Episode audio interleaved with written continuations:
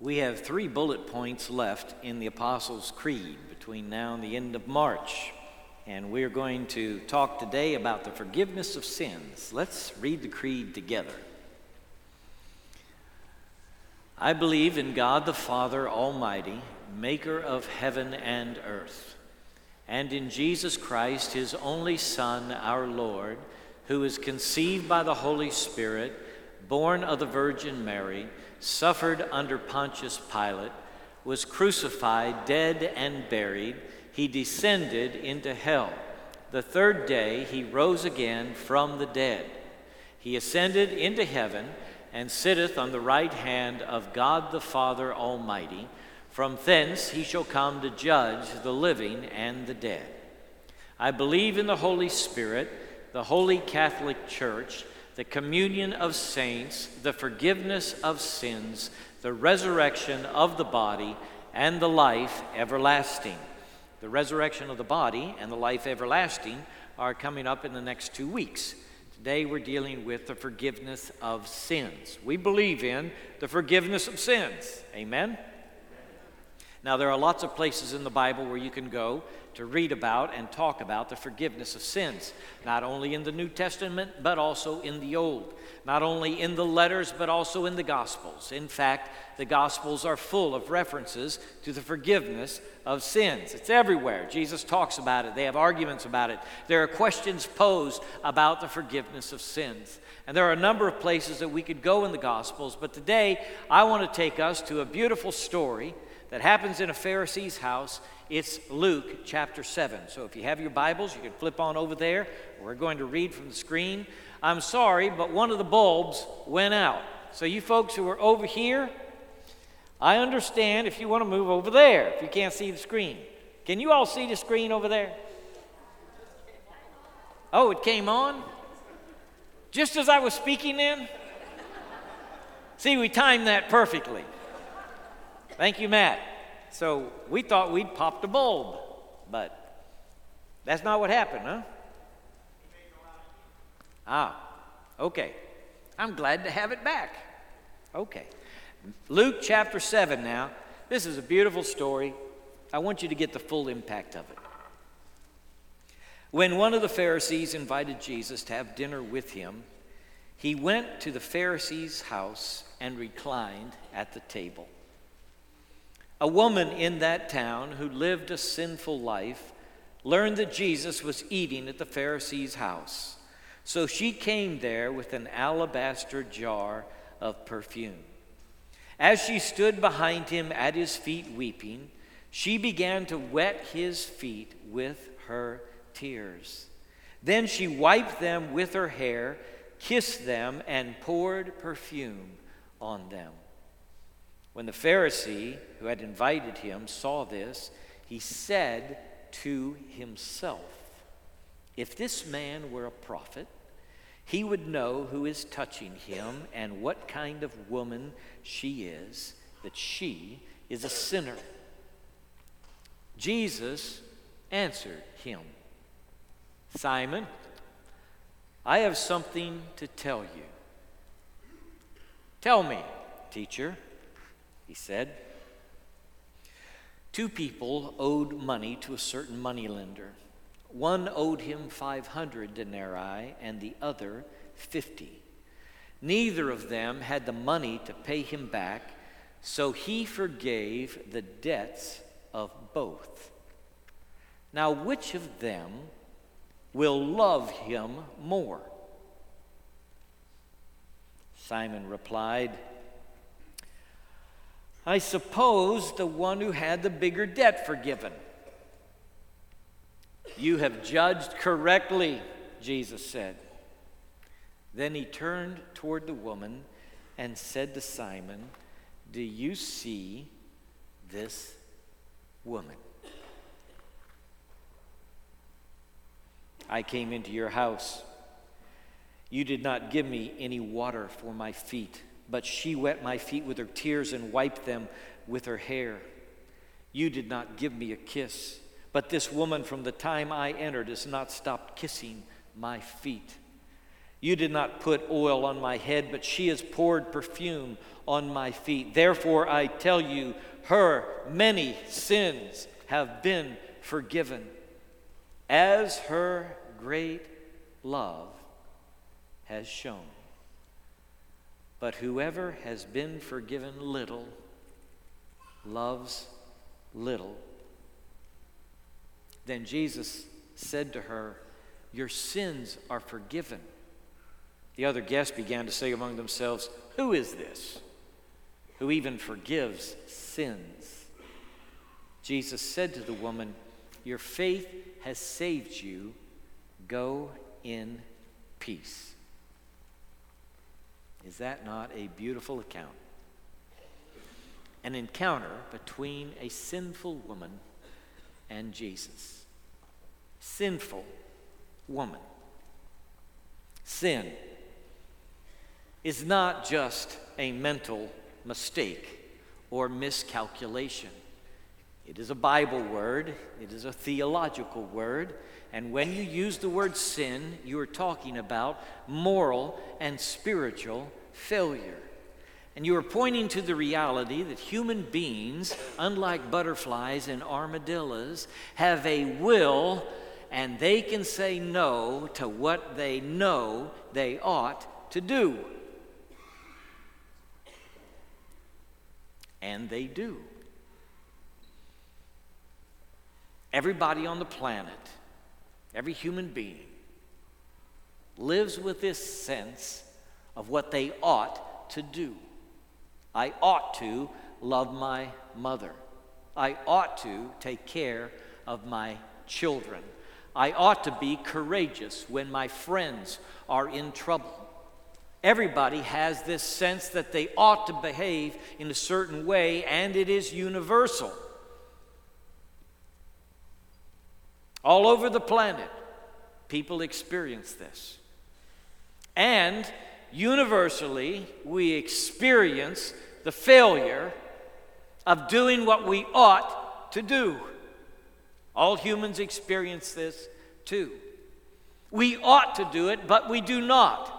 Or we ought not to do it, and we do.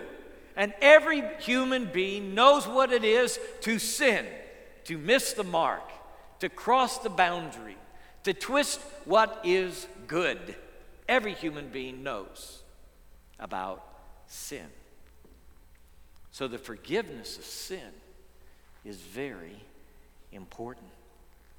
Now, Jesus said that all the laws and the prophets are summarized in two simple commands love God with all your heart and love your neighbor as yourself. These two capture everything that is given to us in the law love God and love your neighbor. So it may be said in every instance that when we sin in part, the sin is caused by a lack of love for our God or for our neighbor. That at the heart of sin, there is a lack of love. That love summarizes all the obligations you have before God, and therefore, every infraction, every sin is in some way a lack of love. Jesus, in a surprising term, connects forgiveness to love. With this little parable he tells about the two men who are indebted and neither can pay his debt. One owes 500 and the other 50. And Simon's answer back is the one who loves most is the one who had the greatest debt forgiven. Jesus said, You have answered correctly. The greater debt forgiven produces the greater love. Great love is connected to great forgiveness. I feel then at a disadvantage in some ways as I think about my youth as a boy coming to Christ. When I came to Christ as a boy, when I was seven or eight years old, I was not running from the law. I did not have a drug habit. I was not about to go to jail. I had not committed, as far as I know, any scandalous sin. At seven or eight, I knew that I was a sinner because sometimes I beat up my brothers and sometimes they deserved it. But I felt guilty about it felt guilty about not doing what I ought to do with my family or with my friends. And I knew that I was a sinner because I had done some things that I knew I shouldn't have done, and I did them anyway. But when I met Karla Faye Tucker, who was in prison for killing two people with a pickaxe, the thought occurred to me this is a great testimony. This is a wonderful story. She came to the jailhouse in Houston with that cold, dead blue in her eyes. The district attorney said his blood ran cold when he saw her. And in the jail in Houston, Texas, she met a chaplain, Southern Baptist, by the way, named Rebecca, who led her to Christ. And when she went to the big house, I was conducting a Bible study every week on death row. And for four years, I taught her the scriptures. I baptized her in that prison. And I thought sometimes, this is a great testimony. Crosby, you don't have a great testimony like this. And I wondered perhaps if I was at a disadvantage of keeping the great commandment love God with all your heart, soul, mind, and strength, love your neighbor as yourself. If great love comes from great forgiveness, maybe I'd been cheated. Maybe I started behind because I got, got saved as a boy. And maybe you think that too. Maybe that's going on inside of you. And you're wondering if because you don't have this spectacular testimony because maybe you weren't into scandalous sin before you met Jesus, that somehow you don't have the opportunity to love him like this sinful woman in the passage. I went to God about that problem, wondering if I had the capacity to love like other people do. And God spoke to my heart this way He said to me, David, when I saved you as a boy, I had in mind not only the sins you had already committed, but I gave you a place at my table, in my family, and in my house, knowing all the things you would fail to do, all the wrong turns you would make, and every sin you would commit over a lifetime of living when I began to think about my sin, not only up to age seven, but every year thereafter, indeed, every month thereafter, and every week thereafter, and actually every day, every day for almost 62 years I've been living on the planet, breathing this air, failing to be who God called me to be, always messing up and making mistakes. And when I thought about it that way, I realized that in my case, God had forgiven a mountain of offense that I had created against him. And I could say, as Paul said, I am the chief of sinners. There's nobody in the world that need rescue more than me. There's nobody in the world that was more hopelessly lost than me. I was as helpless to save myself as any other person on the planet. My sin debt was so great, there was no hope at all that I could rescue myself or that I could live the kind of life that would balance out this mountain of sin. The only way I would ever sit at God's table and be in His house and be His child was if He would, in His grace and mercy, forgive it all. And that's what he did. Amen. When I was a boy and came to him, knowing all the mistakes that I would make, all the sins that I would commit, he saved me. So Jesus calculates the actual sin debt we have. See, Jesus helps us understand in two different directions the kind of sin we've committed. The first is he helps us see ourselves in the light of his holiness and realize how awful sin really is. That the root of sin, pride, greed, and sloth, are in my heart, that my undisciplined life and my unholiness goes all the way to the core. And he helps me understand that it was necessary for his son to die for me, yea, me alone, to be rescued from my sin debt. And God helps me see the other, maybe somebody I call sinful, in a new light. See, Jesus' first question for Simon is Do you see this woman? Simon had already dismissed her in his mind. He already knew so much about people. He had her in the pigeonhole. He put her in the category, in the little box. He knew who she was. She was a sinful woman. If he was a prophet, he'd know too. He never saw the woman. Like many of us, never see the people we're supposed to love. The neighbor that comes our way, who is our assignment, but we're so busy putting people in boxes. We don't let them be even who they really are.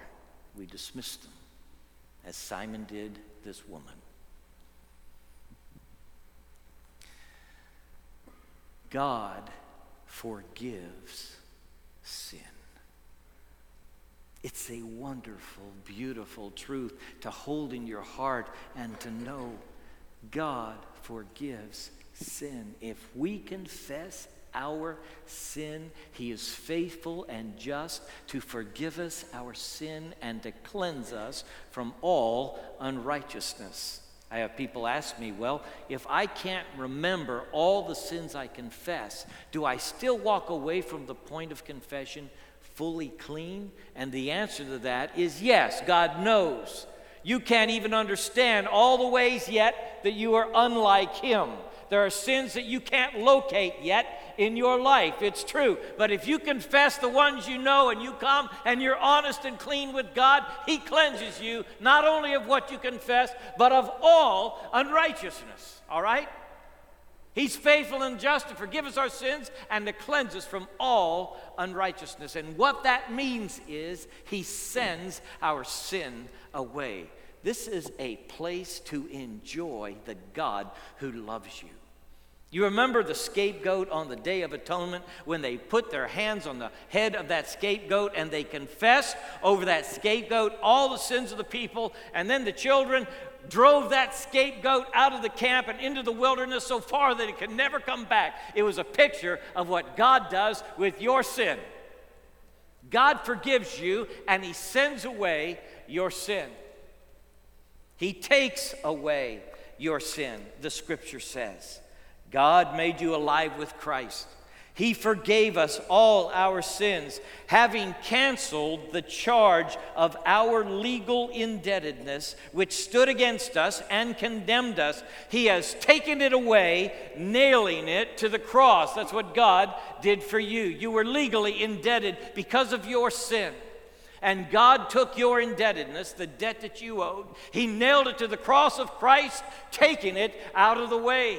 God sends your sin away. He takes your sin away. Micah says he will bury our sins in the depths of the sea. He's going to hurl them there all of these pictures, God is communicating to you how He takes your sin, He removes it, He buries it in the depths of the sea. David said, David was a great sinner. When people commit scandalous sin and they're seeking forgiveness, sometimes they think about David and Bathsheba and Uriah. And when David turned from his sin in Psalm 103, he said in that psalm, As far as the east is from the west, so far has he removed our transgressions from us. Is that not beautiful? Is that not wonderful? Is this not a gracious and merciful God we serve who forgives our sin and moves it as far as the east is from the west? It was costly for him to do this. It's not like God just snapped his fingers and took care of your sin. It was costly to remove your sin as far as the east is from the west, to hurl it in the sea, to remember it no more against you. He sent his, his son, who died on the cross for you. He paid that price. As we have sung, he gave his all. He laid down his life. This is what forgiveness cost the Savior. God forgives us, and then He calls on us to forgive others. We must forgive others. It's incumbent on us to forgive others. Jesus taught us in the model prayer Forgive us our debts as we forgive our debtors or forgive us our trespasses as we forgive those who trespass against us. We confess in the creed we believe in the forgiveness of sin. Maybe by that we were thinking that God forgives our sin, and that's a wonderful truth. But there's more in the forgiveness of sin than God forgiving my sin. It is me forgiving the infractions of others against me. Jesus, in fact, links my forgiveness of others and God's forgiveness of me a number of times in his teaching. He reinforces it at the end of the prayer by saying, For if you refuse to forgive those who trespass against you, your heavenly Father is going to refuse to forgive you. To confess we believe in the forgiveness of sins not only me- means we believe God forgives sin, but it means I believe also that I must forgive sins against me. Now, we are prone to hold grudges. We are prone to grow bitter. Sometimes we hang on to the offenses and we don't want to let them go.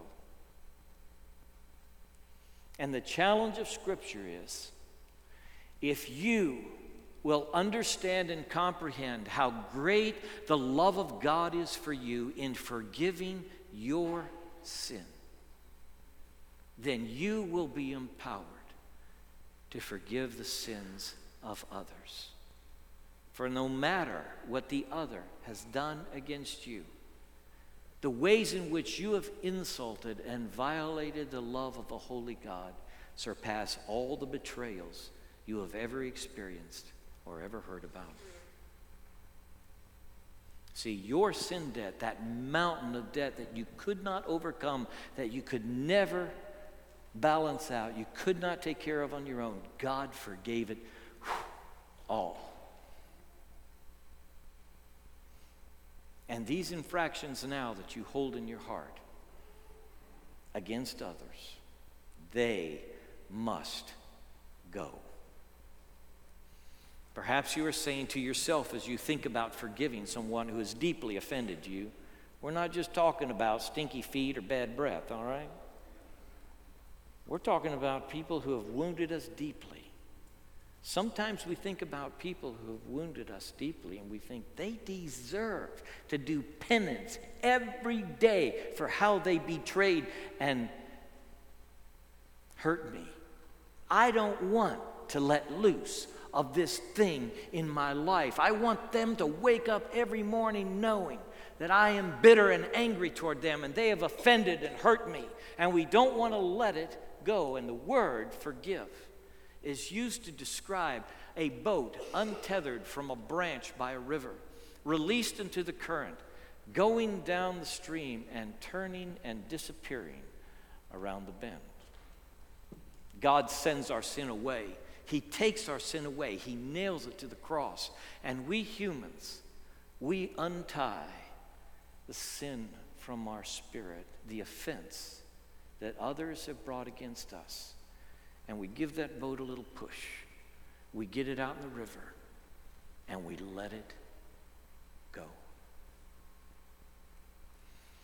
When love is perfected in you, you will keep no account of wrongs.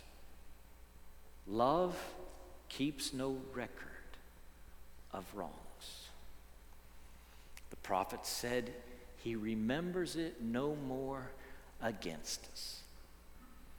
What we must do in our journey of forgiveness is let it go. Now, you got to do that sometimes over and over again because just like Jesus said to the woman who had been forgiven, Your sins are forgiven, reinforcing again the forgiveness in her life. Sometimes you have to say that to others who have offended you as well. Your sins are forgiven. Today I'm forgiving you. Today and tomorrow I'm forgiving you. I'm going to make forgiving you a test every day in my life. I'm going to do it. I know I have to do it. So I'm letting it go as best I know how. It's a journey, all right? Maybe it doesn't happen immediately, but you can't hang on to the bitterness. You can't refuse to forgive because if you refuse to forgive, you're saying, I refuse to receive the forgiveness of God. You don't want to be there, do you? You don't want to be refusing the forgiveness of, God with this hardness of heart you have against somebody who offended you. I hope it's not that you're thinking, well, I don't need to be forgiven. I mean, there are some people who feel like that. I don't know if Simon was that way or not, Simon the Pharisee. I think if you'd asked him, he probably would have told you that he was a good person. He might even have used the word very. He could have said to you, I'm a very good person. I work at keeping the law every day. I do it, I keep it in mind, I write it on my forehead, I tithe of everything that I possess. I try to just be very diligent about doing everything that's right and good. And maybe Simon felt that he was just a pretty good fellow, not really that in need of God's forgiveness. And I guess there are some people who feel that way, who feel that all in all, they're very good people.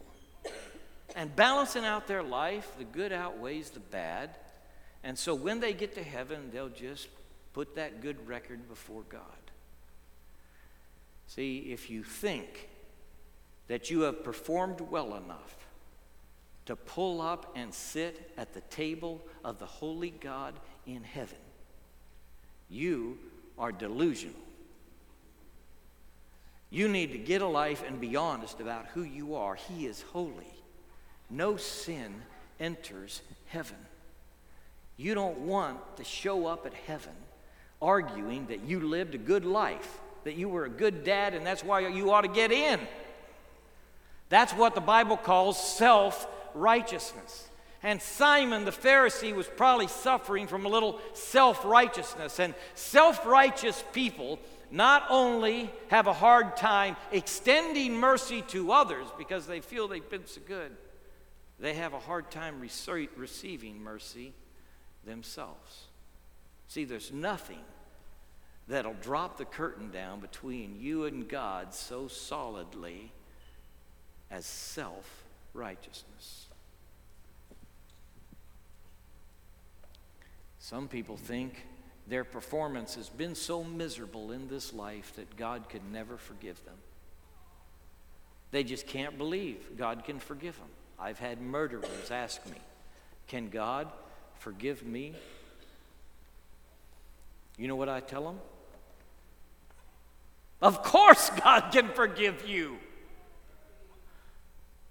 There's not anything you can go out these doors and go do that God can't forgive if you're willing to come to Him and confess your sin and repent. There's not some action you can perform that forever keeps you from heaven and God.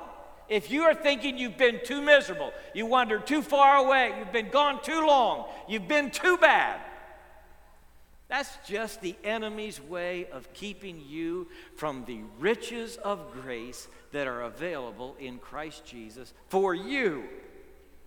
And you're going to have an eye opener, my friend, when you let God forgive you. When you finally just confess and say, Lord, here I am. I can't do anything about this stuff. I'm tired of fighting it and being beat down all the time. And God, I'm just giving it to you and I want forgiveness. I want you to wipe me clean. You're going to have such a time in here when you know that God has forgiven you. It's going to be different for you. With resisting God's forgiveness is not only a threat to grace and mercy in your life, it threatens love in your life. Love is connected to forgiveness for all humans. And the manifold love of God abounds in the heart that knows how to receive forgiveness and how to give it. Not impressed by our good deeds or our great conduct, we come to the God who holds a mountain of debt against us. And we say, Lord, I want mercy. I want grace. I believe Jesus died for me and he paid my sin debt. I want you in my life. That's how God deals with your sin. He forgives it through the work of Christ upon the cross. Enjoying his forgiveness, opening up to the mercy and grace of God, will unleash in you mercy and grace and love as well. For the refusal to forgive stops up the flow of God's grace and love in your life. Some of you, you struggle most with forgiving yourself. For some of you, that's the biggest challenge. See, we confess, we believe in the forgiveness of sins. But sometimes we refuse to give, forgive ourselves. We believe we ought to wake up every day doing penance for the way that we wandered off and the things that we did. We never get free of it. We believe we got to drag that sack of guilt the rest of our lives. We need to live under this cloud, we tell ourselves. And the enemy tells us too, because he doesn't want us free of the guilt and shame of that sin. He doesn't want us leaving it behind. He knows the kind of bold boldness and confidence we're going to have walking in this world if we can forgive ourselves. So he wants you with that black sack of guilt on your head the rest of your life. Jesus died on the cross to deliver you from that, brother. He died on the cross to deliver you, sister. And you are refusing the work that he did at Calvary when you refuse to forgive yourself and enjoy the benefits of his grace. There's a liberation he wants to bring in you about the sins that you've committed and never really released to him. And he can use you more profoundly and let his love flow more wonderfully in your life if you will let it Send it away. Let him take it. Hold it no more. Somebody needs to, for the first time, say, Christ, I believe you died on the cross for me, and I want your forgiveness in my life. Somebody needs to say, God, as you are my helper, I will forgive the one who offended me so deeply, so that you may continue your work of grace and love in my life. Somebody needs to say, Father, I have lived under this cloud long enough. I know you have forgiven me, and I'm letting it go. Bow with me, please. Heavenly Father, we come to you realizing that you are holy and we are not. We pray by your Spirit that you will open our eyes to see the grace and mercy you have for us, to receive the forgiveness you extend to us through Christ our Lord, and to extend forgiveness to others. So, God, do your work in us now, we pray. In Jesus' name, amen.